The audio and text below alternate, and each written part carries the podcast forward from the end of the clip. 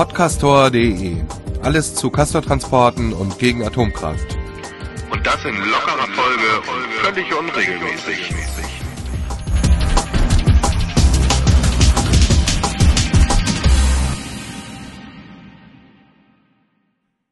Hallo und herzlich willkommen zur ersten inhaltlichen Folge auf podcastor.de. Heute werden wir die Grundlagen der Nutzung der Atomenergie streifen. Was bedeutet friedliche Nutzung der Atomenergie? Wie kommt der Brennstoff für ein Atomkraftwerk vom Urantagebau hierher? Was passiert in einem Atomkraftwerk?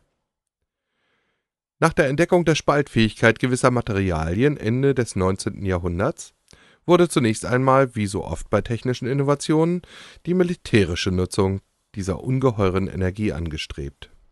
Die bislang verheerendste Anwendung waren die Atombomben von Hiroshima und Nagasaki, bei denen am 6. und 9. August 1945 beide Städte komplett dem Erdboden gleichgemacht wurden.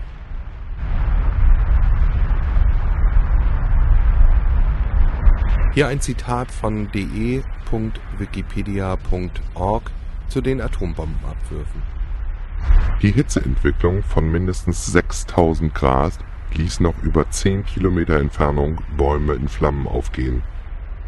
Von den 76.000 Häusern der Großstadt wurden 70.000 zerstört oder beschädigt. Und weiter? Zwischen 90.000 und 200.000 Menschen waren sofort tot. Bei Menschen, die sich im innersten Stadtkern aufhielten, verdampften buchstäblich die obersten Hautschichten. Der gleißende Blitz der Explosion brannte Schattenrisse von Personen in stehengebliebene Hauswände ein, ehe die Personen von der Druckwelle fortgerissen wurden. Soweit dieser Exkurs in die nicht friedliche Nutzung der Atomkraft. Auch hierzu wäre ein eigener Podcast wichtig, denn die militärische Nutzung spaltbaren Materials ist ja bekanntermaßen nicht beendet. Sie droht, genau wie ein Supergau, täglich, auch wenn wir dies nicht wahrhaben wollen. Wichtig daran ist jedoch für unser Thema, dass auch der sogenannten friedlichen Nutzung der Atomkraft immer der Geruch des Begriffs der Atombombe anhaftet. Vermutlich deshalb versuchen die Marketingstrategen der Atomlobby, dem Ganzen auch einen neutraleren Anstrich zu geben, mit Begriffen wie Kernkraft, Entsorgungspark, Wiederaufarbeitung soll Reinheit und ökologisches Gewissen signalisiert werden, mit der die Atomenergienutzung, sei es die militärische oder zivile, nun gar nichts zu tun hat. Auf der anderen Seite liegt das Problem der Gefahren der Atomenergie bei deren Wahrnehmbarkeit. Strahlung ist nicht sichtbar, man kann sie nicht schmecken oder riechen, sie ist vermeintlich sauber. Alles andere ist jedoch der Fall die sogenannte friedliche Nutzung der Atomkraft ist eine Geschichte von Pleiten, Pech und Pannen. Vertuschung, Ignoranz und Machtpolitik verbinden sich mit ihr genau wie die Profitmaximierung auf Kosten der Bevölkerung. Aber zurück zu unserem Thema. Wie sieht der sogenannte Brennstoffkreislauf bei Atomkraftwerken aus? Woher kommt der Brennstoff und handelt es sich wirklich um einen Kreislauf? Zunächst einmal wird Uranerz abgebaut. Dies geschieht hauptsächlich im großen Stil in Kanada. Weitere große Förderländer sind Australien, Russland, Niger, Namibia, Kasachstan, Usbekistan, Südafrika und die USA. Die DDR war in der Zeit vor der Wiedervereinigung mit der BRD 1990 drittgrößter Uranproduzent. In den Hauptförderungsgebieten wird hauptsächlich Uraninit, also Pechblende, und Koffinit abgebaut oder gelaugt. Dabei werden große Regionen, wie zum Beispiel der Jabiluka Nationalpark in Australien, durch die abgehenden Stäube aus den Minen radioaktiv verseucht und die Urbevölkerung ohne Schutz dieser Verseuchung ausgesetzt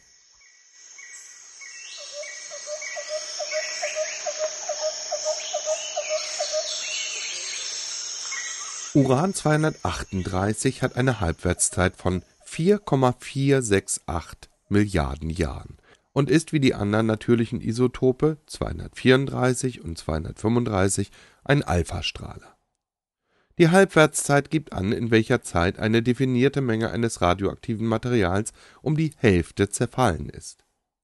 Als angereichert wird Uran bezeichnet, dessen Anteil mit thermischen Neutronen spaltbarem 235 gegenüber dem mit thermischen Neutronen nicht spaltbaren 238 durch Urananreichung erhöht wurde. Bevor wir aber nun gänzlich in die Schraubenzählerei abrutschen, beschränken wir uns wie anfangs ja gesagt darauf, die Grundlagen nur zu streifen. Nach dem Abbau also, der anschließenden aufwendigen Reinigung des Uranerzes und der Gewinnung von Uranoxid erfolgt die oben erwähnte Anreicherung des Urans von 0,7 auf ca. 3 Prozent. Auch hier ist das Verfahren einigermaßen energieaufwendig. Das im späteren Prozess gewonnene Uranhexafluorid (UF6) ist in Verbindung mit Wasser hochexplosiv dieses Uranhexafluorid wird ausgerechnet unter anderem per Schiff international transportiert. Auch dieser Transport ist wieder sehr aufwendig. Und es hat auch schon Unfälle gegeben. Die MS Godewind, ein Transportschiff für Uranhexafluorid, rammte, zum Glück auf dieser Fahrt unbeladen, einen mit Mais beladenen Kornfrachter schuldhaft nicht auszudenken, was passiert wäre, wenn die Godewind beladen mit Uranhexafluorid in ein solches Szenario geraten wäre.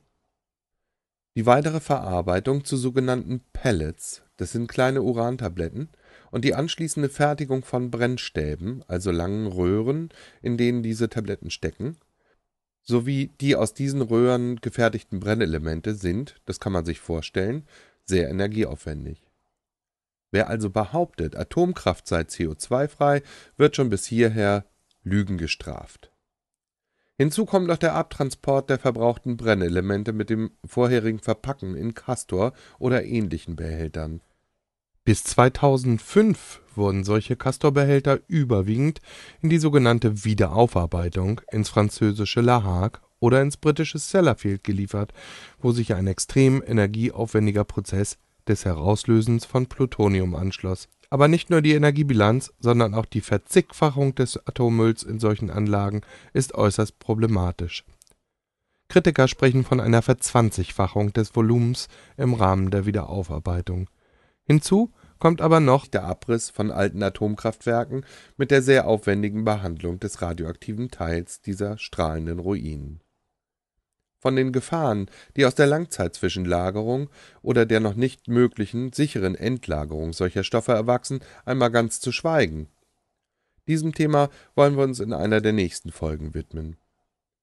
Die heutige Folge abschließen wollen wir jedoch mit einer kurzen, ja sehr kurzen Funktionsbeschreibung eines Atomkraftwerks. Die Ultrakurzversion könnte sich so anhören es wird mit dem Kernbrennstoff Wasser zum Kochen oder Verdampfen gebracht. Mit dem entweder direkt oder durch einen zweiten Kreislauf, in dem das Wasser durch den ersten Kreislauf so stark erwärmt wird, dass auch hier das Wasser verdampft, eine Turbine angetrieben wird. Natürlich sind die Vorgänge in den üblichen Kraftwerken hier in Deutschland, das sind hauptsächlich Siedewasser und Druckwasserreaktoren, wesentlich komplexer aber vom Prinzip her funktionieren alle Kraftwerke gleich. Letztlich wird durch irgendeine Kraft eine Turbine angetrieben, die dann den Strom erzeugt. Zugegebenermaßen eine etwas einfache Darstellung der Vorgänge in einem Atomkraftwerk, aber sie soll zunächst reichen, um ganz grob die einzelnen Anlagenteile kennenzulernen. Reaktor und beim Druckwasserreaktor der Dampferzeuger, Turbine, Generator in den nächsten Folgen von podcastor.de werden wir uns dann eingehender mit den einzelnen Gefahrenpotenzialen vom Uranabbau bis zur Endlagerung befassen. In der Zwischenzeit wünsche ich euch eine möglichst strahlenfreie Zeit. Auf bald! Podcastor.de Alles zu Castortransporten und gegen Atomkraft. Und das in lockerer Folge und völlig unregelmäßig.